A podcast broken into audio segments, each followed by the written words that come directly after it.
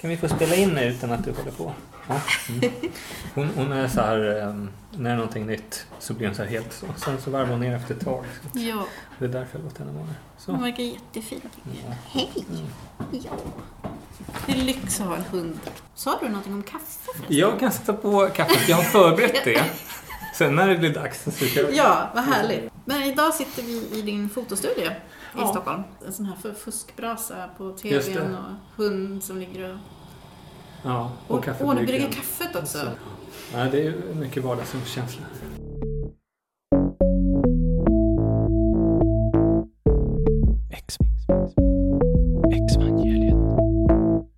Jesus lever.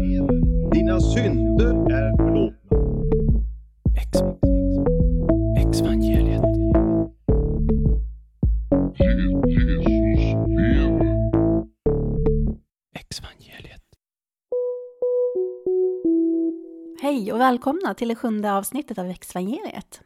Idag gästas vi av Robert Eldrim, fotograf och bilddesigner med rötter i Borås, som efter en uppväxt inom trosrörelsen som 19-åring ville satsa på sin kristna tro och hamnade därför på Livets Ords bibelskola.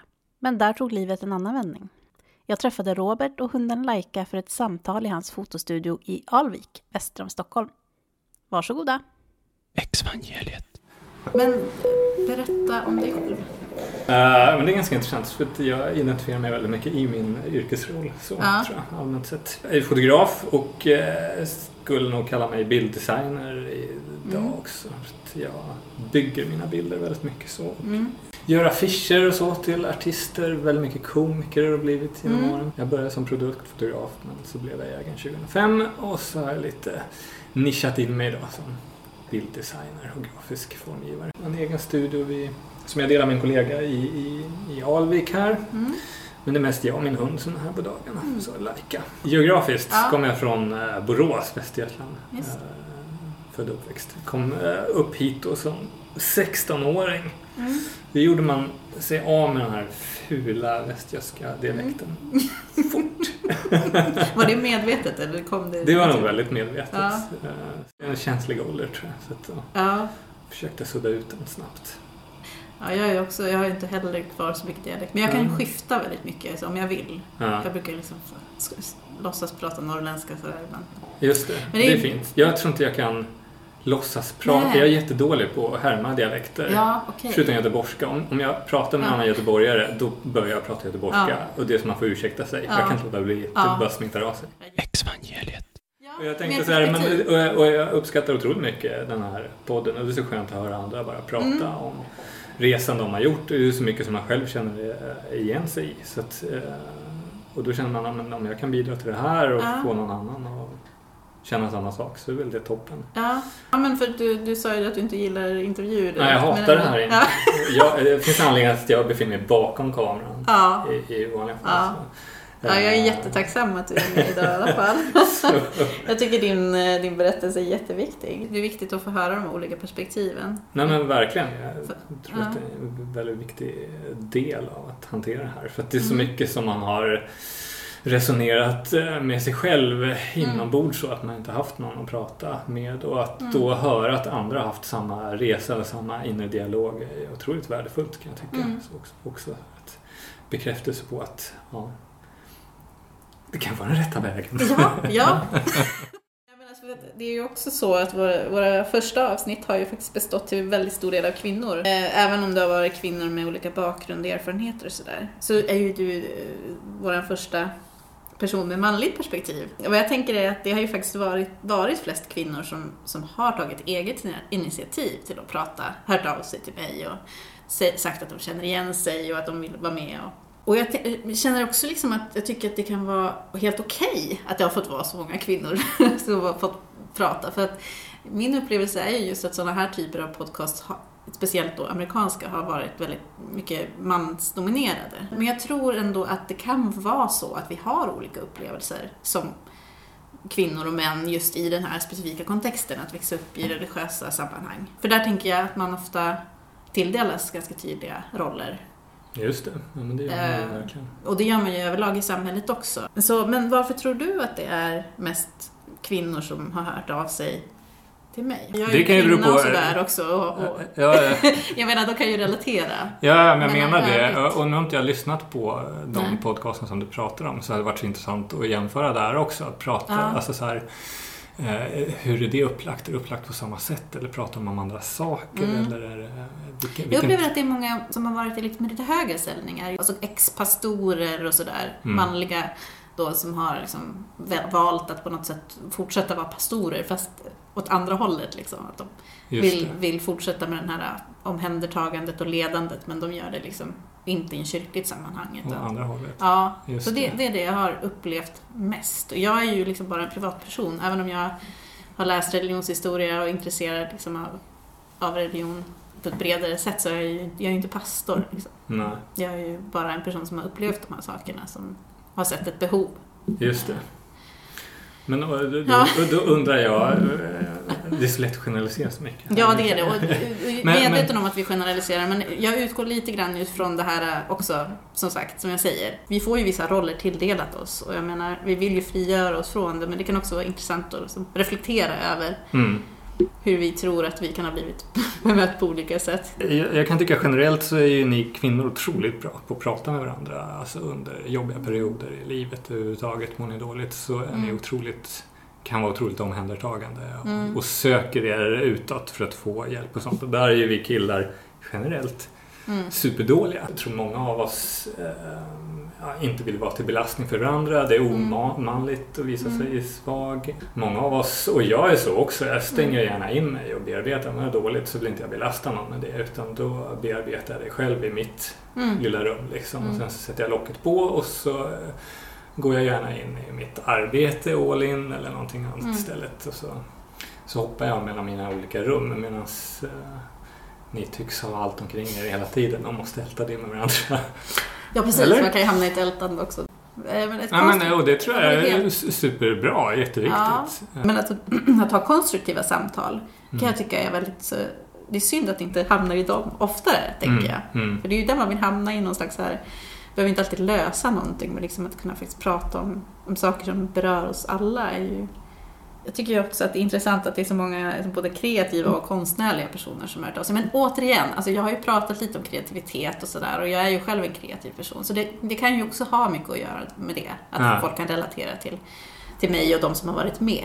Min egen upplevelse är just att det är så otroligt många just kvinnliga musiker som har Ja, hört ja av sig. men, och musiker och konstnärer överhuvudtaget. Men vi, Ja. vi, vi är ju vi, vi är väl kanske närmare våra känslor än, Ja, eh, än andra också. För att vi använder oss av våra Mm. känslor väldigt mycket i vårt liv. Det spelar en Mm. ganska stor roll. Mm. Eh, och vi har ju också ett sätt att ge uttryck för dem. Så att jag tror att det har mycket med det att göra. Ja. Jag tror att det ligger mycket i det. Mm.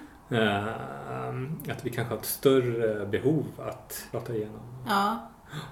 Ja, men vi får efterlysa fler människor som inte kommer från den Just det. konstnärliga sfären då. De kanske haft mycket enklare att bara lämna allt. Ja, kanske. Och ta det för vad det är. Ja. Mm. Nej, jag vet inte. Det här får vi gräva vidare i. Ja. Exvangeliet. Om man pratar bara om man och kvinnorollen inom kyrkan och hur man lär sig det. Tror du att det skiljer sig mycket åt? Till exempel, vi har ju pratat om renhetskultur en del. Mm. Alltså, och då har vi ju varit kvinnor ehm, som har pratat om det. ehm, om våra upplevelser och liksom den här äppelskrutsmetaforen. Det, det kan ju säkert vara helt annorlunda för hur en man eller en, poj, kille då liksom har, har blivit lärd och sådär. Jag Mm. vet inte. Alltså, så jag känner igen mig jättemycket i det där Ja. också. Vi har ju också pratat om samma, Ja. samma grejer. Men det är ju återkommande just med mannen som huvudet och ansvaret för familjen och allt vad det är. Ja. Vad är manlighet så? Rollerna som vi har i samhället ser ju inte jätteolikt ut. Alltså nu börjar ju det luckras upp och sådär, Mm. men det finns ju fortfarande problematik kring det som metoo och så vidare. Och vad jag har lärt mig är att jag ska vara alla de här mild och god och liksom mm. inte uppmuntra till att bjuda in män till Just liksom det. att se på mig som en sexuell varelse typ. Precis, Utan att jag skulle, vara, jag skulle vara ren, jag skulle liksom eh, eh, så här väldigt avsexualiserat. Så. Eh, Och fick väldigt mycket skuldkänslor om någon sa till mig någonting liksom. Ja, du är så här och så här och nej, Mm. nej, så får du inte säga till mig liksom. Mm. Så, så jag tänk, upplever att jag lärde mig kanske mer att vara lite så passiv. Mm. Men jag vet inte om det finns, det känns lite som att alla lärde sig det. Ja, men jag tror, jag tror det också. Ja. Eh, Man måste vänta in på något sätt att, så här, ja, att få och sin vi- rätta partner liksom. Just det, precis. Gudagiven. Så. Ja. Sen är det då den här ständiga frågan då om vi män har eh, är mer påverkade av våra sexualitet Ja, än vad ni är och, och så vidare. Men vi kämpar med de här frågorna också och, Ja. det ständiga dåliga samvetet över alla Ja. orena tankar man hade Ja. i tonåldern med den överhängande helvetesdomen. Ja. Jag tänker att det, man upplevde säkert mycket liknande saker, Mm. tänker jag. Men att man fick de här olika sätten att hantera det på.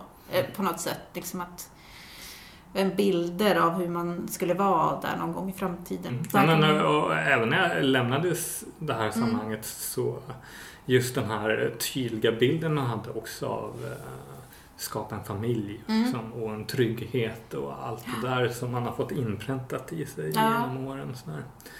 Ja, Eh, det rätta sättet att leva i relation och, Ja, ja, precis. och sitt liv överlag. Liksom. exakt. Ja, men jag, jag känner igen det jättemycket. Exvangeliet. Om du skulle vilja göra liksom en kortfattad berättelse om, om din religiösa resa. Liksom. Mm. Alltså Mm, i sammanhang och, och Mm. hur du hamnade till slut på Livets Ords bibelskola. Mm, mm. Ja, nej, men Kör. eh, precis. Eh, eh, jag hängde med från början av den här då eh, trosrörelsen startar med Livets Ord och, och allt där i var mitten av 80-talet. Mm. Så mina föräldrar, framförallt min mamma då, hon har ju alltid varit troende så men hon hittade in i den här eh, trosrörelsen och blev frälst där. Mm. då. Eh, Då var jag åtta bast tror jag. Ja, och då bodde jag i Borås. I Borås, Ja, ja. precis. Ute på landet. Så. Det var ju när alla de här församling. små församlingarna då startade upp eh, Mm. ja, i anslutning Ja. till det här. Då. Så att vi, eh, kände ju oss alla delaktiga då. I, Ja, när jag säger frikyrka så tänker jag ju på de här församlingarna, alltså runt Livets Ord. ja, Medan så här, pingstkyrkan och sånt var ju för mig bara, det kunde lika gärna vara Svenska kyrkan. ja just det. Ja, Eh, men det, det är jättebra att du säger det, för ja. jag tror att man har så olika sätt att prata om frikyrkan på. Ja, jag verkligen. blandar ju ihop lite frikyrkan och trosrörelsen sådär. Just det. Jag tänker liksom att de har mycket gemensamt. Men... Ja, och, och då, då gick de med i en liten församling som startades i Vårgårda tror jag, Magasinet hette den. Ja. Eh, Då hade man inrett en liten församlingslokal i, i en lada ute på landsbygden i Vårgårda. Det är så länge sedan, men jag tror att det var typ 50 pers eller någonting som, Ja. som träffades där varje söndag. Vi hade söndagsskola och allt sådär. Och jag fick stå där på scenen och läsa frälsningsbönen när det var dags. Och, Mm. som, och, och, och det är också så här, man bara dras in i det där. Helt plötsligt så befinner man sig i men det blir ju bara en, en del av ens uppväxt. Man gör ju Mm. inga aktiva val där förutom att så här, jaha, nej, men nu ska man nu ska man bli frälst och det var ju spännande. Ska man stå Mm. där framme då och läsa någon bön efter pastorn? En gammal lada liksom. Ja men precis. Eh, Det lät så romantiskt tyckte jag. Alltså Mm. sådär romantisk bild av en gammal lada där ja men det var liksom. jättemycket. Det var ju asmysigt. Så här, så här i efterhand kan man ju eh, reflektera över vad sekteristiskt det Men låter. hade ni tältmöten? Ja, Det oh för ja. det, alltså jag har så fina minnen av Ja. sådana tältmöten. Så här, hur gräset luktade så här blött Ja, ja, i så. de här stora tält... Just Plast... Alltså, och det var så mycket barn och ungdomar. Roger Larsson. Och, Nej, känner jag inte känner igen, nej. fräls, en gammal frälsningsarmé-predikant som åkte runt och höll massa tältmöten. Ja, nej, jag tyckte det var, det var, det var fina so, här, sommarminnen som jag har från den där tältmötestiden. liksom. Ja, ja, men absolut. Mina föräldrar åkte omkring med husvagn också. Så Ja. vi hade ju så här, ja, från husvagn olika tältmöten, Ja. Öland och allt vad det var. Ja. Tillbaka. Så jag blev väl då äh, frälst Mm. inom, äh, ja, där då, när jag var åtta år. Eh, och sen eh, tog väl ett eh, par år, tror jag, eller någonting. Då, då blev det någon avknoppning där så startades det en ny liten församling som vi blev delaktiga i, Allingsås. Då flyttade vi dit, Guds eld. Mm. Då. Mm. Klassiskt Eh, namn. på Ja, sätt. Alltså, precis. det- det- verkligen. Ja, och, och där, där blev man ju verkligen så aktiv då i ungdomsgänget. Mm. Och, ja, pastorsparet, de kom från Livets Ord. Mm. Eh, och de hade en dotter som då höll i, i ungdomsgrupperna där. Mm. Eh, hon hade då varit på ungdomsmötena uppe i Uppsala under Stefan Samuelsson, hette Mm, han, mm. kände det pastor. Ja. Många kassettserier där man Ja, har lyssnat på. Stefans, ja. Wow, Eh, ja, det så att, och hon, hon, hon kan inte ha varit mer än 16 år eller någonting som Ja. höll, höll Ja. våra små grupper där och, Mm. och vi skulle brinna för Gud och allt vad Mm. Så, på, på ett bra sätt. Ja, ja. Oh, ja. ja men det, det är klart. Nej, men det, det tror jag folk kan relatera till som kommer från samma bakgrund. Alltså Ja. att man ska brinna för Gud. Ja, precis. att det är ändå Guds eld. Liksom. Ja, ex- Ja, men det är ju så klassiskt, Exakt. eller det är ju väldigt kul just med eld och, och eh, som, som vi pratat om, de här krigsmetaforerna. Liksom, Ja men och det är ju vad hade. kom med, Ulf Ja. Ekman. För att, att, det var, att det var det här kriget. Blod och eld, Ja, mycket. Mm. precis. Att vi, vi var krigsmän. Och Ja, riktat mot båda. Så även Ja, om det var väldigt kanske. tydligt vad, vad som var manligt och kvinnligt och Ja. allt det där. Och Så, ja, ja. så var man väldigt uppmuntrad. Vi hade många skrikande damer där. Ja. Och, och, och där var väl vi då aktiva i någon fem år tror jag, som Mm. jag bodde i Alingsås. Så växte upp i det här. Och där blev det ju väldigt, väldigt påtagligt. Där man blev, fick rollen då som kristen. Och Mm. det blev mer och mer att man, man fick den rollen ute i världen också. Eller i skolan Mm. så. Den kristna killen. Och det var, allt var konstigt. Och då, det var väl då skriverierna runt Livets Ord och sånt började också. Så folk började skapa egna uppfattningar. Och vad var de här skriverierna om? Nej, det, det var ju alla, allt som stod på löpsedeln. Jag kommer inte ihåg, det kanske var lite senare. Det var nog i något på 90-talet. som- Ja, kanske. Men alltså, det var ju någon journalist som gjorde någon insider-grej Ja, precis. där. Och liksom pratade om och, Ja, men och det, det var någonstans där i början av 90-talet Ja. tror jag. Och, och, och, och vad var det då? Det var någon så här att någon stod och filmade så här hemlighet med kameror och det var lite övervakning och det var liksom... Ja, jag, jag har läst den där artikeln för länge sedan men det var... ja. det var Men ju, det var väl väldigt inriktat på liksom att, att det var en sekt då. Just det, och liksom- barnaga och allt Ja, just där. det. Mm. Det var ju mycket snack. Ja.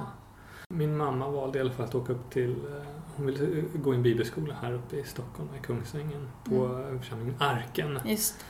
Som Linda Gunnar Bergling hade där uppe Mm. då. Ja, så då flyttade jag upp till Stockholm, men då var jag 16. Ja, och då var jag ett par år här uppe då i Arken och där ja, men många av de vännerna har jag kvar idag. Och allt eskalerar, man har ju då sitt liv i, eh, ja, i världen och i kyrkan. Fast det här i världen var ju bara man var ju bara ute och, och, och reste tillfälligt där för att komma hem hela tiden till Mm. kyrkor. Så att man hade ju den här bubblan i samhället Mm. som var ens trygghet. När jag slutade gymnasiet då och blev 18, då bestämde jag mig lite för att Ja, men eh, sätta min tro på sin spets då. Eller, och, och, och, och så här, vad... Jag, jag kände väl... äh, Jag, jag ville verkligen så här bli riktigt bra kristen. Liksom. Mm. Så, och, och, och det mest extrema jag tänkte jag kunde göra då var ju att flytta upp till Uppsala och gå Mm. ett års bibelskola där på Livs Ord. Och då har man ju varit där på alla möten i Europakonferensen Mm. och allt som man var där uppe. Och, Alltså du kände till ändå ganska oh ja, väl. nej, men, och vi hade många vänner där Det kändes som he- hemma lite. Ja, men så man hängde med ungdomarna uppe i, på LO. Mm. Eh, så fram och tillbaka. Mm. Så det var ju, men det var ju en stor grej ändå. Gjorde. Men, men, men eh, ironiskt nog så blev det ju lite min utväg också ur Mm. allting. För att jag valde att flytta hemifrån. Lämna eh, ja, men mitt sammanhang med mina vänner och sånt då i, i Stockholm till Mm. Uppsala för att skaffa nya vänner. Och, så att det blev som att jag redan lite hade lämnat det som många tycker är svårt när man lämnar. Ja. Där i alla fall så blev det för mig väldigt, väldigt tydligt just det här spelet som kristna har inför varandra. Att jag kände mer och mer att det här är inte så mycket runt tron utan det handlar ju om att jag ska, spela kristen inför andra. Jag ska Mm. samla poäng så att folk tycker att jag är en god kristen. Och att jag gör det här för att, ja, men, eh, för att folk ska se att jag gör det här. Mm. Att jag, jag viftar mest med eh, händerna framme vid Mm. lovsången för att folk ska se hur nära Gud jag är. Och, Mm. Eh, allt gott som jag gör när jag är ute och vittnar och sånt, det, gör jag bara av rent tvång för, eh, och, och, och för att andra ska, ska se då, vilken god kristen jag är. Och, och lite där så kände jag att jag tappade, det, det var inte levande för mig alls. Mm. Så. Och i samband med då att jag hade skaffat eh, jag jobbade där uppe, om du kommer ihåg, eh, Mm. hamburgerrestaurangen Klock. Ja. Nej, Ja, det låter åh, lite nu känner jag mig så bekant. gammal. Men det, det var Ja, eh, nej, legendarisk. eh, Det, det var ju så här Burger King, McDonalds och Klock. det. Ja, Ja. så. Där jobbade du i alla fall. Ja, och det var många bibelskoleelever som jobbade på. Klock eller Max. Så, Ja. sådär, för man behövde tjäna pengar och det kostade ju pengar också att gå där uppe. Och det var så intressant för att just de ställena, där var ju typ hälften var ju Livets Ordare och Ja. hälften var inte det. Mm. Men i och med det skaffade jag mig väldigt mycket vänner då som inte var troende. Mm. Så det var ju också då att man skapade någon slags möjlighet att Mm. faktiskt ha ett liv utanför kyrkan också. Mm. Eh, Att man hade vänner som inte var med i det. Mm. Man fick en liten annan syn på det också. Så det var någonstans där mitt i så bara kände jag liksom mer och mer att det här är inte för mig. Mm. Och det blev lite, statementet blev att jag följde med några arbetskamrater ut och söp mig full. på Camel i Uppsala. Eh, och, jag, ja, men, och det var verkligen så här, ja, Och hur kändes var- det laddat för dig att göra det? Eller var superladdat. För Det liksom, det, det blev, eh, det var ju något slags statement för sig Ja. själv. Nej men nu lämnar jag allt. För det, det är det jag kan komma på med. Att det, alltså, så här, det värsta jag kunde göra var Mm. att supa mig full då. Mm. Du gjorde det med råge. Så att eh, jag, Åh, gud, jag var så packad. Och, och, och vinglade hem och jag kräktes. Så jag delade då lägenhet. Vi bodde på en gård med andra bibelskoleelever. Jaha. Så det är en så här, bibelskoleelev då. Som, Ja. Så kom jag hem klockan tre på natten och kräktes liksom. Ja. Sen då så skulle jag upp klockan 6.30 på morgonen till klock med en arbetsledare från Livets Ord. Eh, som, han var inte nådig mot mig kan jag säga. Han ställde mig i kassan vid fritösen. Oj, oj, oj. Du Så fick straff där alltså. Ja, precis. Wow. Mm. Gick, Eh, överlevde du dagen? Knappt. Nej, det, det var, det, jag kommer ihåg den dagen idag. Aj, alltså, wow. den, den ångesten. Men på något sätt befriande. Ja. Lite där så lämnade jag allt. Och se- sen eh, ytterligare en sak, det var ju att jag gick in i lumpen direkt Mm. efter, efter bibelskoleåret då. Mm. Eh, Och där är ytterligare en bubbla i samhället. Mm. Och där kommer jag ihåg, det nämnde jag aldrig någonting om min bakgrund. Nej. Där nej. vill jag bara ha ett helt sånt rent papper. Eh, Ja, det var väl ganska färskt också. Kanske inte Ja, hade precis. liksom. För man har ju gått igenom de här olika perioderna. Ja. För det var ju väldigt, väldigt skambelagt då. Och, och det var ju också under tiden som alla hade en väldigt egenbestämd eh, uppfattning om Livets Ord och vad det Mm. var. Löpsedelsproblematiken. Jag har pratat lite med, med Anna också som Mm. har lämnat mormonerna om det. Mm. Eh, Just att hon kan känna igen sig i det här som svårigheten att kunna prata om såna här frågor när man liksom hela tiden måste bemötas av den här löpsedelsdramatiken liksom. Ja. ja, för det blir alltid att man måste försvara sig först. Så att man, man ska då börja med för att Ja men så här, säger man att man kommer från Livets Ord, då har ju alla så här tror folk att de, ja men det är den sekten där man Mm. slog sina barn eller det är så här, och Carola Mm. rabblade tungor på TV och Mm. det, det var så här, det var galna bilder de har av den här Mm. sekten då där uppe som man var med i. Och då hamnar man ju direkt då i någon slags försvarsposition så då ska man först då försvara vad man har varit Mm. med. Ja men riktigt så var det inte utan det Mm. var någon som sa det där någon gång och så förstorades det upp. Men det var inte så att mina föräldrar slog mig eller ville Mm. göra det heller.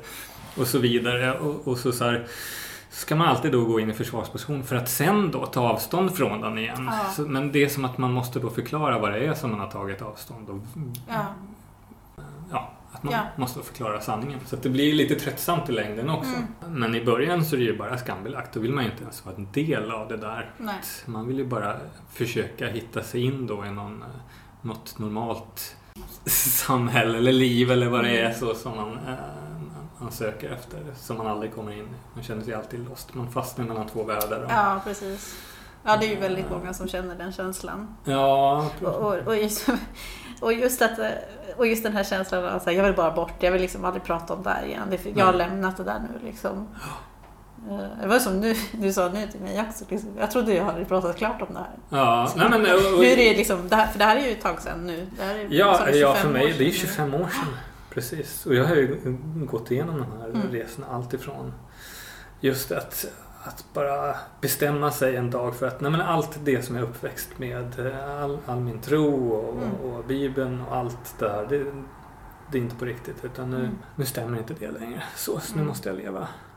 Och så, ska, så, så, så, eh, som när man har någon slags manodepressiv period. Mm. Eh, Att jag kan relatera till det. Ja, när, när man Oh, där, ja. där helt, helt plötsligt har man ingen att prata med eller som alltid var där och lyssnade på Ja. en hur man kände. Och, eh, Du menar Gud då? ja, precis. Den Men där, kunde du prata, kunde du liksom prata med Gud eller dig själv eller någonting, alltså efter det? Mm. Ja, för det, för det gjorde jag ganska mycket. Alltså att man hade fortfarande kvar någon slags bön, alltså bön... eh, Ja, men Aktivt när man kände man behövde det. Att Ja. så här, äh, vad spelar det kan lika gärna Ja. slänga. Och så här, men, Yes, om du fortfarande Ja. lyssnar. Så, Ja, eh, precis sådär. Ja. Ja. Då Jag känner igen så här, så. om jag får det här jobbet, då kan Ja. jag ge dig en chans till.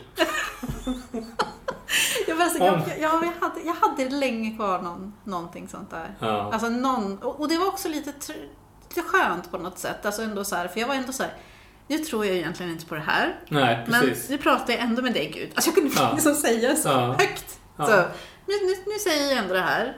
Och så kunde jag liksom ha det som någon slags sån här mental liksom, rensning typ eller någonting. Och kände ändå så här, ja men jag får vara okej med det här nu. det är så här jag det, hanterar det. det är en av de sakerna som man saknar mest. För det är så oerhört Mm. skönt att bara ha någon slags känsla av att någon lyssnar, förstår mig, känner mig. Mm. Eh, och sen då välja att ta bort det och då bestämma sig för att nu är det inte så längre. Mm. Nej, vem ska jag prata med då? då? För att jag pratar med mig själv, det går inte. Så att jag litar inte ett dugg på mig själv. För det är någonting som min tro har gjort så det brutit ner Mm. eh, alla mina egna känslor och tankar. För de betyder ingenting eller de är ondskefulla och allt vad det är. Eh, Så det är klart att det blir identitetskris i det. Precis. Det blir en övergång från det där att prata med någonting externt till att liksom lära sig att prata med sig själv. Och det här ständiga sökandet efter regelboken. Ja, Jag vill alltid ha en regelbok. Ja. Jag, jag, jag vill gärna att någon säger åt mig att, att jag tar rätt beslut eller fel beslut. Nej. och då, även om det inte handlar om himmel och helvete längre som det så, så gjorde så, så är man letar efter den här ständiga eh, rätta vägen. Så. men det, i din liksom, kreativa process måste jag fråga då, Mm. eftersom du också är en kreativ person. För jag tänker att en kreativitet är liksom så beroende av att inte ha en regelbok. att kreativitet handlar mer om att liksom, para ihop liksom, otippade grejer, para ihop otippade tankar, liksom, ta, låta tankarna ta sina egna vägar. Alltså just den typen av kre- kreativitet. Att, Mm. att, att inte stagnera liksom, i att eh, kaffet ska vara i koppen, utan kaffet ska vara i en vas. Alltså, ja, det kanske låter jätteflummigt, men nej, att befria liksom, de här reglerna och det här konservativa liksom, och göra någonting nytt. ja. Det upplever jag i alla fall att jag hade svårt för. Du hade det fanns- svårt för det i den kristna? När du var Jag hade i, svårt för att Mm. liksom hitta mitt eget uttryck. Alltså, Mm. Det var alltid sådär liksom att eh, sjöng så ska det låta vackert och det Mm. ska helst vara någonting som får människor att komma till Gud. Liksom, håll inte på och flumma loss för mycket. Liksom, det är kanske bara jag som som har upplevt det här i mitt, egen, mitt eget skapande. Men jag tänker att det kanske finns någonting, en koppling där. Att våga göra fel. Alltså, det finns säkert jättemånga troende och kristna som har liksom jättenära till sin kreativitet Nej, och, och liksom kan använda det. Men jag, jag kände mig ganska låst. Jag har ju en, en, liksom en berättelse från när jag, jag gick dansgymnasiet och vi skulle ha en avslutningsshow. Vi hade en kille i klassen och han, han skulle göra en koreografi, en duett och frågade om jag ville dansa med honom. När man dansar tillsammans så man, man tappar ju mycket den här liksom kroppsliga laddningen och sådär. Man är ju, håller ju på med massa övningar där man liksom rullar på Ja, varandra just och grejer Mm, och sådär. Så jag menar egentligen så är det ju inte konstigt liksom. Jag tyckte att det kändes liksom, ja men visst kan jag göra det. Men då var jag, då på den tiden var jag väldigt, då var jag i Pingstkyrkan. Eh, så jag hade den liksom tanken om Mm. att det här, jag var ganska såhär, ja, men jag vill ju liksom jobba för Gud och jag vill liksom Ja, vara ja. ren och jag vill allt det där. Och så kände jag så här, nej men det här känns fel. Ja. Jag, alltså, jag kan inte göra den här duetten med honom. För det känns, liksom- det kommer bli för intimt, det kommer bli liksom, Och då är det det känns fel. Alltså, och jag, Och då är det ju Gud som talar till jag kan idag bli så ledsen när jag tänker på den här. För Ja. jag då sa så här till honom, nej men, jag, nej men det går inte liksom. Det där är en sånt där exempel på att jag lärt liksom någonting som jag ville göra så kändes bara kreativt och härligt liksom. Och Mm. tänkte liksom, nej men det känns inte rätt liksom. Nej. Och, så, och ofta kan jag känna när man kommer till sådana beslut så blir man väldigt uppmuntrad i dem också. För då är det Guds röst som, Mm. Ja, som du ja. hörde. Vilket gör dig återigen till en god kristen. Ja. Så, man blir bara uppmuntrad i det och, och många kreatörer eh, och, och framför allt musiker, för att musik används så mycket inom kyrkan också, Exakt. kände sig oerhört hämmade. Mm. Eh, och även de här kristna grupperna som, som gick som vi lyssnade på. Nu snackar vi 90-talet här. Ja. Så det fanns några grupper som hette Petra och Ja. Striper och Jerusalem med Ulf Kristiansson Mm. och grejer. Att det var så här, det var ju den tuffa musiken som skulle hjälpa oss få lite utlopp för våra ungdomliga känslor. Men det var ju fortfarande oerhört hämmat. Mm. Man, man kan höra vä- väldigt mycket på de här kristna grupperna att det, det bara så här, det, det finns någonting där inne som inte riktigt kommer ut utan Mm. det är så kristet. Ja. Och när man var i det, då var det någonting positivt. För att Ja. folk kunde höra att man var kristen, det var ju någonting oerhört bra då. Var ordning och reda på, på rock, rock'n'rollen också. Men, men du lämnade då där, alltså Mm. med det abrupta fylleslag? Ja, just det. Och, och en av dem som jag festade där, hon, hon blev ju min eh, första flickvän. Ja, just det. Hon var ju utanför Ja. det där. Då. Ja. Så att, Ja, hon, kom, hon var inte kyrklig överhuvudtaget. Nej, nej. precis. Och, och lumpen var ju också så här oerhörd räddning för man hade ju väldigt mycket att tänka på. Man fick de här reglerna. Alltså, det, det, det var ju som ett regler. jättebra substitut egentligen för kyrkan. Det är fortfarande någon som berättar hur jag ska leva mitt liv. eh, och man har någon slags syfte Mm. och så. Så det är egentligen när man kom ut därifrån som det verkligen blev svajigt. Mm. Då ska man då hitta någon roll och mening med livet igen och allt det där. Då. Vad Mm. betyder det? Och så har man jagat olika saker. Då. Då, Mm. då var det den här familjen då, som man skulle bygga. Och skaffa hus och... Hade du kvar den bilden fortfarande? Liksom, i- Men jag t- tror så här i efterhand så det väldigt tydligt att, att det var, var det här Mm. eh, ja, men kärnfamiljen man var ute efter. Så. Och så att jag gifte mig också väldigt snabbt även eh, Mm. om mm, min, min exfru nu då, Mm. som inte, inte var troende alls. Var ändå Mm. så här, vi förlovade mig ett år efter vi blev ihop. Och, Just det. Mm. Och så ett år efter vi hade gift oss så skaffade vi barn. Och Mm. Så hade jag villan och sen skaffade jag eget företag och så hade vi Volvo och allting. Och sen så kraschade det efter ja, typ Mm. sex sju år där. Mm. Och då var det också så här helt, så här, ja nu då? Eh, Men, men, men det är också så här en del som har varit inrättat att det är det det handlar om. Mm. Och, och då blir det ännu mer att söka man säkert, men vad vill jag då? Ja, visst. Mm. Nej, jag, Mm. jag är ändå problematisk med den där liksom, eh, ideallivet liksom. Mm. Som, som eh, jag idag tänker kanske inte riktigt finns på det sättet. man får ju skapa sig det, man vill ha, om man nu kan. Ja. Om man har förmånen och privilegiet att kunna göra det. Liksom. Det är inte alla som har det heller. Men, Nej. ja. Ska vi ta det så här på Ja, det jag tänkte, jag tänkte det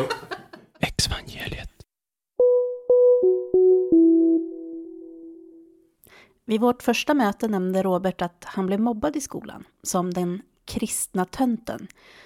Han sa att ja, men det var ju ett tecken på att man gjorde rätt. Världen och inte minst skolan var ju ett stridsfält. En plats man besökte för att sen gå tillbaka till tryggheten i kyrkan. Hans sätt att beskriva sin skolgång fick mig att tänka på en ganska nyligen publicerad debattartikel i Dagen. 21 augusti 2019 skrev pastorn och apologeten Mikael Grenholm en artikel med rubriken Söndagsskoleelever behöver apologetik. Han menar där att kyrkor bör lära söndagsskolebarn att försvara den kristna tron eftersom kristna barn i sekulära skolor enligt honom befinner sig på ett stridsfält där barn attackeras likt barnsoldater. Jag sammanfattade artikelns innehåll och frågade Robert hur han tänkte kring det här utifrån hans egna erfarenhet av att uppleva skolmiljön som ett stridsfält. Det är för att gemensamt du pratade om det här med, att, med mobbning och så. Just det. Och så sa du det här med just det, att, att bli mobbad och bli bemött ifrågasättande för ett kristet barn som har fått lära sig liksom, att, Mm. att det är positivt med förföljelse. Liksom. Ja, Att ja det men något sätt precis. finns en sån... Det, det, dels det, det är eh, precis den grejen att, eh, Ja, att det ska vara svårt, att det ska vara tufft i skolan. Att, mobba, att bli mobbad för sin tro är någonting bra. Mm. Vilket är vidrigt. För att ja. man går igenom ett helvete i, Ja. i skolan för sin tro. Då. Så. dagen, 21 augusti 2019. Så det är en pastorapologet som har skrivit en artikel med rubriken Söndagsskolor behöver apologetik. Och han menar att kristna skolelever befinner sig på ett slagfält där deras tro attackeras och använder uttryck som att det är barnsoldater bland annat. Och du har ju berättat för mig att du var mobbad under din skoltid. Mm. Ehm, och jag undrar då om den här mobbningen var relaterad till din trostillhörighet. Mm. Och hur tänker du när jag berättar om den här tanken om apologetik i söndagsskolan? Hade det hjälpt dig att lära dig att försvara den kristna tron? Liksom? Och inte det bara en, en annan form av indoktrinering? Uh, Det var ju en del av ens identitet i skolan att man var den kristna tönten. Liksom. Uh, Man var ju ufot. Sen fanns det väl vissa så kristna vänner som var bättre på att försvara sin tro än andra. Men man Mm. var ju fortfarande ett ufo. Uh, Så jag vet inte. Ja, för självförtroendet kanske då tillfälligt. Ja, Ja, alltså självförtroendet behöver ju inte alltid vara så bra i, när man är i den åldern, tänker jag. nej. Men jag menar, Men, men det, det, det förstärker ju bara utanförskapet på något sätt, vi, vi och dem-känslan. ja, Eh, och, och det är ju det som ofta problemet är, just vi och dem hela tiden. mm, Eh, att eh, det var alltid en kamp utanför kyrkan. Det var ju alltid en strid. Liksom. Eh, Eh, nej men ja. Eh, det, det, var, ju- ja, men det var alltid ett stridsfält eh, utanför kyrkan. ja, Och så kom man hem och så blir man Ja, så samlade man kraft för att gå ut hela tiden. Ja, precis. Men menar du, men menar du säger stridsfält, då menar Ja. du liksom att det var så som du lärde dig liksom i kyrkan att se på utanför? Ja. Eller det blev liksom... Det, det blev så. Ja. För det, det var bara jobbigt. Allt var ju jobbigt utanför kyrkan. För i den här artikeln så berättar den här pastorn då som skriver om att han har fått det beskrivet för sig av barn just att det är som ett stridsfält. Och därför han använder den här krigsretorik, eller krigs, krigsmetaforerna. Ja, ja. Men det är ju också ett, en, jag kan uppleva att det också är en retorik som liksom kommer också från kyrkan att lära Ja, ja. sig. Men verkligen. Att det är ett stridsfält, att Ja, liksom vara ute i världen. Man sätt. förstärker ju vi och dem-känslan med, med det. Eh, eh, så man förstärker ju bubblan i kyrkan. kanske vore bättre att lära, lära barn överlag i skolan att kunna ha rimliga samtal med varandra istället för att liksom Ja, gå in i söndagsskolan och liksom lära en att slå tillbaka på något sätt. Ja exakt. Ja, det är min utopivärld kanske. Ja, nej, men eh, och, och, så samtidigt ska man vara... Det är återigen, nu hamnar man då i ett läge där man försvarar någonting som man har tagit avstånd från. Ja, eh, kan jag känna. Eh, För att så här, du ska vi kunna försvara din tro, om du har en tro, mm. Antar jag. Det ska väl vara... Ja, men det är just när det gäller barn, tänker jag. Ja. Alltså det är just det här barnet, det är där, där jag reagerar på. Jag menar, okej man vill lära sig att försvara sin tro när man är lite äldre och sådär, men just Alltså barn är ju ett känsligt ämne kan jag tycka eftersom det Oh, ja, är men, och, och- det är vidrigt och, det här kommer vi komma till också. Att, Mm. alltså, eh, att ett barn som växer upp i sådana sammanhang, handlar inte om tro för det här barnet utan det är vad vuxna säger åt det här barnet, vad som är sant och vad som är Mm. sanning. Så det här tron finns ju inte där. Det är de som söker sig till tron, Mm. oftast i vuxen ålder, som tar de egna besluten. Det är då det då ja, blir någon slags levande, om man ska prata om tron som något levande. Och, och, och som barn så har du inte liksom du har inte en chans att ifrågasätta det utan det är bara Mm. du tar till dig det vuxna säger och det är då det blir hjärntvätt. Mm. Om man ska använda det ordet. Mm. För det är, ju, det är ju vad det är. Och så visst får de lära sig då hur de ska försvara sig. Det fick jag också göra. Jag gick, I ungdomsgänget man gick ut och vittnade Mm. på Kungsängen på fredagskvällarna. Mm. Och vi fick lära oss vad vi skulle säga. Så, Ja. så sprang vi fram och tillbaka mellan något café sådär. Så var det någon som fick tårgas på sig för de tyckte vi var så jobbiga. Oj. Och det var ju ascoolt då. Wow. Ja, ja, men det är så här, liksom. Vi fick tårgas. Shit vad vi... Vad, alltså så här, vilken skatt vi samlar i, i himlen för, för det vi håller på med nu. Vad bra vi är. liksom. Det är ju den sanning man, man, man Mm. lever i. Men det har inte... Det har inte att göra med mer än att jag ville skapa min identitet i ungdomsgruppen jag var i, Precis. i kyrkan. ja. Och det är det vad kyrkan hela tiden hamnar i. Mm. Det är ingenting levande, det är ingenting jag tror på utan Jag eh, lever utifrån vad som förväntas Mm. av mig. Mm. Jag vill vara en god kristen. Mm. Eh, Och då vill jag visa för andra kristna vilken god kristen jag är. Ja. Alltså, religionsfrihet är ju någonting fantastiskt men det är ju också Mm. problematiskt med barn eh, i religioner. Ja, Eh, liksom att, hur funkar religionsfriheten för dem? Liksom? ja. jag, jag ser det fina, eller jag förstår vad han vill göra. Ja, precis. Eh, Att han vill hjälpa de kristna ungdomarna så Ja. att de blir starkare i sin tro och inte behöver skämmas och allt det där. Ja, visst. Bra, fine, jättebra. Mm. Men det är fortfarande ingen tro för dem. Nej, när börjar den här tron egentligen? Alltså när blir tron på riktigt? Liksom? Ja. För att jag blev ju döpt när jag var 11 till exempel. Och då, då var ju jag verkligen äkta troende. Jag skulle säga att jag var det. Utifrån en- min 11-åriga, mitt 11-åriga jag. Ja. Alltså jag trodde ju verkligen. Men Ja. när kommer man till... Jag kände ju liksom att den här riktiga ifrågasättandet och funderingarna och sådär, för mig kom ju inte det förrän typ så här 20-årsåldern. Nej, jo kanske lite, men nej men typ kring 2025. Mm. För vi lever ju ändå liksom i en öppen och så demokratiskt samhälle, öppet och Ja. demokratiskt samhälle där man ska liksom få ta ställning, man ska få välja själv, tänker jag i alla fall. Ja. Men, men det är ju väldigt svårt när man får lära sig alla de här grejerna från början och som en verklighet. Sen kan man lära sig mer eller mindre liksom öppet, tänker jag. Alltså att vi tror på, på him- mamma och pappa tror på himlen Mm. och, och Gud. Eh, sen kan man tro på andra saker också och du får välja själv. Alltså, det är Mm. inte så ofta man pratar i sådana rörelser som vi kommer ifrån. Du och jag. Nej, nej exakt. Det, utan det är ju inte... Nej, utan där är man ju varnad för eh, alla villolärare som finns omkring en och så vidare. Mm. ja, och Så då- det är ju raka ja. vägen till helvetet. Ja, precis. Man ska ju ha den här lilla eh, vägen då som Mm. är väldigt... Ja, den, s- Som folk eh, Smala omkring en hela tiden är experter på. ja. Eh, Men som har en tendens till att förändras under årtionden. Mm. Eh, Men, men, eh, men under det decenniet som jag var mest aktiv, då var det, men då var det här. Det var väldigt strikt vad man kunde göra och inte Ja, kunde precis. göra. Vad man kunde lyssna på och inte lyssna Ja, för det är ju på. så som verkligheten ser ut. Och det är ju inte bara att mina föräldrar har lärt mig, utan det här är mer, mer kyrkan, alltså Ja. församlingen. Det, det är där jag har lärt mig hur jag ska tänka, hur jag ska vara, vad jag ska liksom tro på. Så att var börjar den, äk, den, den riktiga tron? Mm. Liksom, när är man legitimerad? När man får man körkort för att liksom... Ja. Nej, men, och, Alltså, och, och det är som det är du säger, det, fråga, det, det är ju när man kommer upp i de åldrarna. Ja, men det var ju anledningen till att jag flyttade upp till Uppsala, Mm. Livets Ords bibelskola. Det var ju lite för att sätta min tro på sin spets också. Det var det mest Mm. Det. extrema jag tänkte. det Men det jag tänker när du säger sådär, just Ja. att du satte din tro på spets och du valde det mest extrema du kunde Ja, tänka dig. ja. Då hör jag direkt så här äh, motargument mot det. Jaha, Ja. ja. men du gjorde ju det här extrema.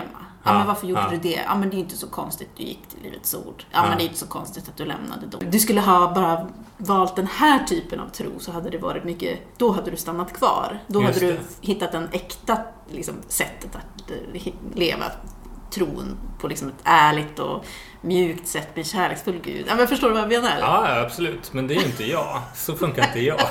Du göra Så här, så här all- gäller det. Det gäller alla saker så är jag alltid all in. Vilket jag tror är ganska grabbigt dessutom. Mm, men- jag var nog också så skulle det jag så? säga. Ja, Ja, ja, jag men det var nog samma sak för mig. För att just när jag, jag gick ju på Karisma Center och det var ju Just det. samma sak. Alltså jag ville ju liksom, jag ville ju verkligen gå all in och bara, men de här verkar ju verkligen liksom men jag, ja, vara ja, brinnande och det är liksom ut, upp till kamp. Typ. Ja, ja, precis. Och när man är i den där åldern, så här 19-20-ish. Liksom. Ja. Det, Men jag kan jag- också känna igen det. Och det, det kanske är en åldersgrej också, tänker jag. Att man i den åldern, att man, att man kan liksom... Men jag Mm, tror till och med jag var där. rädd för att bli den här ljumma kristna. Ja, men ja, oh ja, Alltså, det vill man ju inte bli. så- Nej, men precis. Jag vill ju göra det ja. levande. Och tänkte, men så här, Det är så roligt med de här termerna liksom. Jag har ju pratat om att vara ljummen och sånt där förut. det är så skönt att prata med någon som fattar det Så också. här, termer, ljum, termen ljummen. Ja, just det. Ja, det här kaffet är lite ljummet. Jaha. Om det här med identitet. Vad kan man beskylla religionen för och vad kan man beskylla inte religionen för? Vad är bara jag? Ja, men precis. För det är ju en del av då den här dekonstruktionen som Ja. man gör också. att Man kan inte skylla allt på kyrkan heller. Att, eh, det, det, man, man vill ju ha en förklaring varför man funkar som man gör inom Mm. vissa områden. Och varför har jag så svårt för att fatta beslut för Mm. mig själv? Eller varför Mm. har jag så svårt att göra saker för mig själv? Mm. Varför är det så mycket lättare att göra det för andra? Och det tror jag kommer jättemycket från kyrkan. Mm, Eh, mm. Varför har jag dåligt samvete för allting? Ja. Alltså vad det än är Ja. så har jag dåligt... Alltså mina kompisar tycker jag är hopplöst när det gäller... Jag får dåligt samvete för vad det än är. Ja. För att jag tänker att någon tror eller att jag har gjort någon besviken eller Mm. att jag inte kan leva upp till folks förväntningar och sådana saker. Ja, ja, precis. Mm. Jag har ju fått det där generaliserat ångestsyndrom-diagnos. Liksom. Och jag, jag hade, har, ju, har ju alltid haft med mig det här att jag alltid oroar mig för någonting. Mm. Liksom, alltid den här lilla ångesten som liksom mol någonstans. Eh, att vara folk till lax, eh, liksom, vad kan hända då? Och det här tror jag inte behöver ha, absolut inte ha att göra med religionen. Men liksom, jag, jag tror att har man tendens liksom, att vara en sån typ av person så tror jag att det kan spä på lite den här Mm. liksom, oron och speciellt det här att vara, liksom, vara perfekt på något sätt. Liksom att, vara in, ja, att inte göra fel, Mm. göra rätt. Ja, men verkligen det där. För mig har det jättebra att lära sig hantera de här Ja. tankarna och känslorna. För när man inte har det här utloppet att kunna gå till Gud eller Jesus, liksom, Mm. för mig i alla fall, så har det liksom inte funnits den här ångestreliefen, eller vad man ska säga. Förut kunde jag liksom be till Gud och då liksom släppte det. Mm. Men nu kan, kunde jag liksom inte göra det, utan jag kände länge att det var liksom bara som ett tomt tomhet. Mm. Och där visste inte jag hur jag skulle hantera mina egna känslor Nej. och mina tankar. Utan det Precis. bara mal på, mal på liksom. Ja men hur, hur hanterar jag den här känslan och den här ångesten som kommer? Och så lär man sig strategier för det. Ja, men förstå lite mer så här, mänsklig psykologi och sådär. Alltså, det har varit jättestor hjälp för mig. Att kunna liksom, ja, mer hantera sådana saker själv. Att inte behöva ha det här yttre Mm. att gå till. Mm. Ja, men precis. Ehm, Så eh, terapi Det- tycker jag kan jag rekommendera. Ja, det tycker jag alla ska. Ja, ja det finns Det jättemycket också- bra hjälp. Liksom. Ska inte vara, man ska absolut inte vara rädd för att, för att söka, söka sig till... Ja, men man kan bara gå till en vårdcentral liksom, och be om... Ja. Jag tror, jag tror att däremot kan det vara ganska svårt för om man förklarar sin, sin tid inom religion och sånt där, om man vill prata om det. Det är inte alla psykologer och psykoterapeuter så här som har koll. Man kan inte alltid räkna, bli förstådd Nej. liksom där, utan Och många terapeuter blir ju snarare väldigt intresserade ja, av precis. vad man har varit med Ja. och vill förstå mer och så får man sitta och förklara det. Ja, men jag skulle verkligen vilja verkligen uppmuntra också till att, eh, att eh, öka liksom förståelsen för vad, vad folk kan ha gått igenom just när de kommer från en religiös rörelse. Så. Men Mm. nu är hunden lite Ja, orolig här också, precis. på tal om allt. Ångest. Exvangeliet. Jag såg en bild på din hemsida Ja, när jag var ute och stalkade dig. spännande. Ja. Ja, nej men det, det, på, det var nämligen en del av en bildserie. Jag tror att den hette The Fall of Man. Aha. Och det var den sista bilden i den. Det är en bild på någon slags demon Ja, som äter av en kropp Ja. kanske. På Mm. någon slags stridsfält nästan. just det. Ja. Och den bara... den fick mig liksom att bara bli nyfiken på vad var det här för projekt för det första? Det eh, var ett projekt som jag gjorde med eh, en tjej eh, som heter Linnea. Som, hon, hennes slutprojekt faktiskt i London College of Fashion tror jag. Mm. Hon jobbade med kostym och sånt. Så Just vi det. gjorde det ihop. Alltså det var ju väldigt slående bilder. Ja, liksom. men det Otroligt fanns ju mycket där som jag... Ja. Det var också så här, vi, vi utgick då från eh, att istället för människan skulle kommit från eh, apan skulle komma från fåglarna istället. Då. Mm. Mm. Så då byggde vi då en evolutionssteg utifrån det. Det här är otroligt hädiskt nu. Ja. ja, det tycker jag. Och, det, och jag går ju igång på sånt. jag gillar ju att provocera om jag kan. Eh, Så eh, det ligger nog mycket i det. Så, var det något särskilt du tänkte på just? eh, Ja, det var just den här sista bilden som jag Ja. tänkte på då, att det var den här demonen. Mm, Eh, för mm. jag tänker att du har, du har väl någon slags relation till demoner? Mm. Oh ja. Tanken Och och, det- det var ju- tron på demoner. Och, och hur, hur, hur din relation har, har sett ut. ja. eh, Och hur den ser ut idag Ja. till just det här eh, mörkret. Man var ju oerhört rädd som liten mörkrädd och allting Mm. sånt. För att man fick ju hela tiden veta om allt som förs gick liksom i bakgrunden. Och jag var ju expert på liksom demoner och hierarkin bland Aha. demonerna. Ja, du var nyfiken på... Ja, sånt. jag Ja. både, både nyfiken men vi fick ju höra, du ingick ju liksom i undervisningen på något sätt. Ja. Det fanns någon bokserie, Ondskans närvaro. Ja. Kände du Ja, igen jag läste läste du den? Ja, Ja. Ja. just det. För där Ja, var det ja. ju otroligt. Ja, det var ju eh, det var väldigt, väldigt visuellt liksom. Hur Ja, såg ut precis. och man som lurade i- kristen gav eh, änglarna Ja. kraft genom bön. Och, Just det. och det var ju... Det, det, Det, det var var ju klo, bara... och, och det var klor och liksom vingar och grejer Just på de här det. Ja, gömde sig i mörkret. Och, Ja, och ja. de- Den, alltså, den boken har säkert påverkat jättemycket. Ja. Alltså, det var en amerikan, tror jag. En amerikansk Ja, jag kommer inte ihåg vad han heter. Per, Hon Peretti. ska snabba Någonting. och så. Ja, så att man var ju väldigt Mm. rädd för eh, demoner och allt det där. Och det, för det var ju, det var ju verkligt. Så. Men det, Eh, det här kanske var specifikt inom trosrörelsen, att man betonade så mycket på demoner. Alltså, ja, jag känner ju också igen demoner och, och liksom det, men vi, som sagt, det var inte, det var inte överdrivet mycket. Det var ju otroligt fokus på det i början också. Ja. Man skulle driva ut demoner ur varandra. Alltså Ja. åt höger och vänster. Var du sjuk så var det demoner. Mm. Eh, Så, så att, tänk att vara ett barn då och veta att det bor demoner i dig för att du är förkyld eller för att eh, vad det än du har gjort någonting olämpligt i skolan eller vad det än är. Då är det alltså någon slags då andemakt eller ondska som har fyllt dig. Liksom. Mm. Så det skapar ju, det är klart att det påverkar en som människa. Mm. Eh, Det är ju helt sjukt egentligen när man tänker på det så. Jag tror det släppte lite efter ett tag så, för det var mycket fokus i början eh, så inom trosrörelsen just på eh, änglar och demoner och Mm. demonutdrivning och sånt. Fast det fanns ju där hela tiden så. Men Ja. sen så lugnade det sig lite. Jag tror att det var inte lika mycket fokus på det, även om det var väldigt verkligt. Ja. Eh, Var det mycket prat om helvetet och dom och sånt där också då? Eller var det...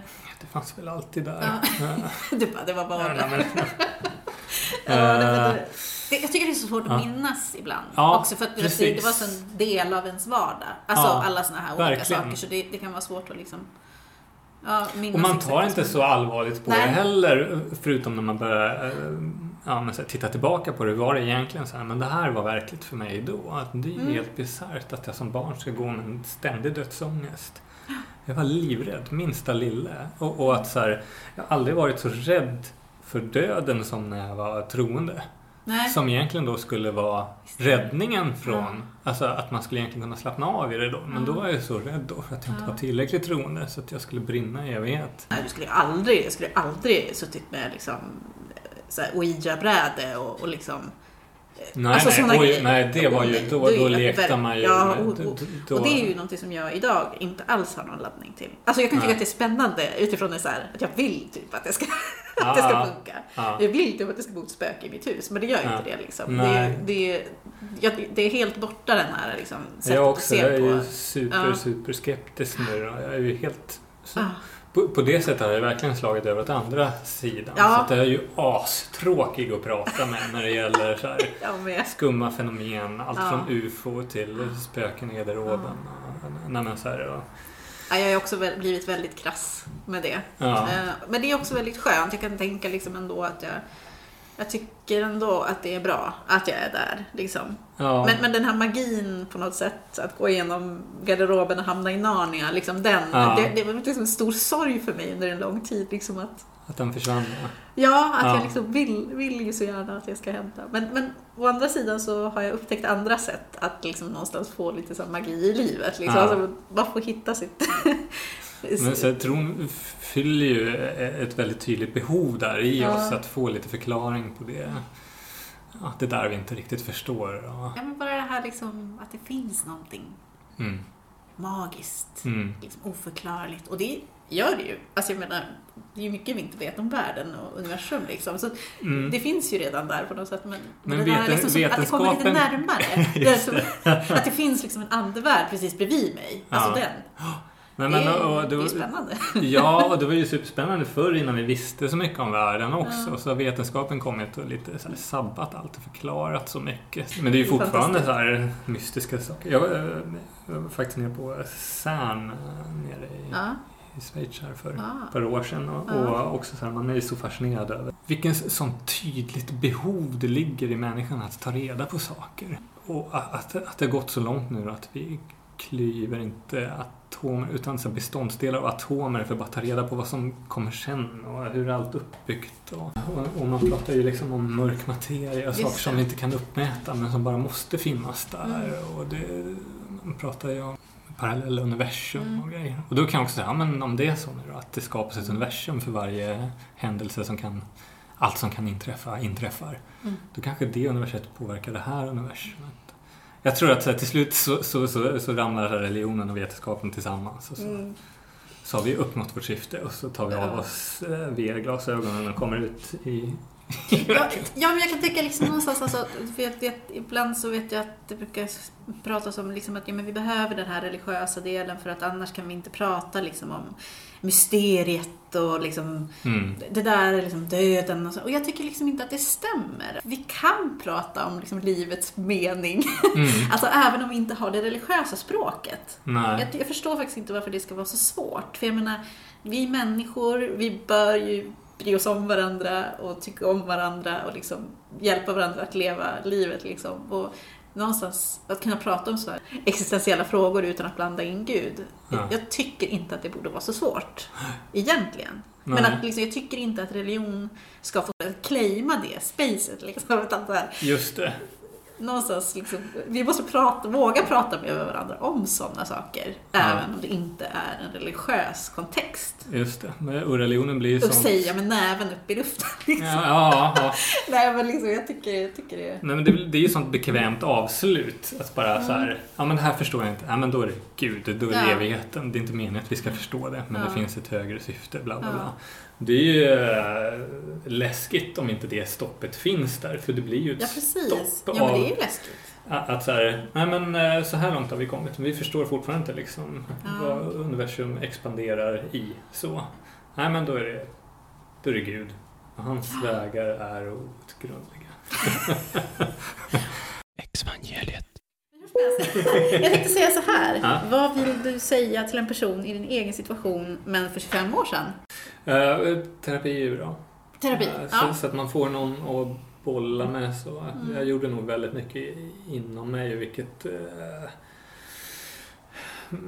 och som sagt, som jag tror är ganska manligt också, att man ska Mm. sköta allt själv. Och ta det lugnt. Alltså, du behöver inte lösa allt på en gång. Du behöver inte bara stänga av allt, utan ta det i, i din takt. Och det är okej att slänga iväg en bön då och då om Mm. du känner du har behov av det. Mm. Det finns ingenting fel med det. Nej. Ja. Nej, man ska ju verkligen inte känna skuld i det heller. Alltså, Nej. Det kan ju finnas en risk att man liksom, åh nej, nu har jag gjort det här. Så får man skuld för att man har bett en bön fast man har liksom... Eh, och, och eh, våga lyssna till dig själv och var inte orolig för om du tar fel eller rätt beslut hela tiden. Så man tar ett beslut och så blir det bra. Ja, men precis. Mm. Kanske av- avdramatisera lite grann. Verkligen avdramatisera så att det, det är lugnt. Och Ja. du är inte ensam. Nej. Det är många som har gått den här vägen. Mm. Mm. Tack för att du har lyssnat på det här avsnittet. Har du frågor eller vill komma i kontakt med oss så hör gärna av dig till Exvangeliet på Facebook eller Instagram. Till nästa gång, drick alkohol med måtta, klappa en gullig hund och Exvangeliet är de glada nyheterna för dig som lämnat tron. Hej då! Exvangeliet.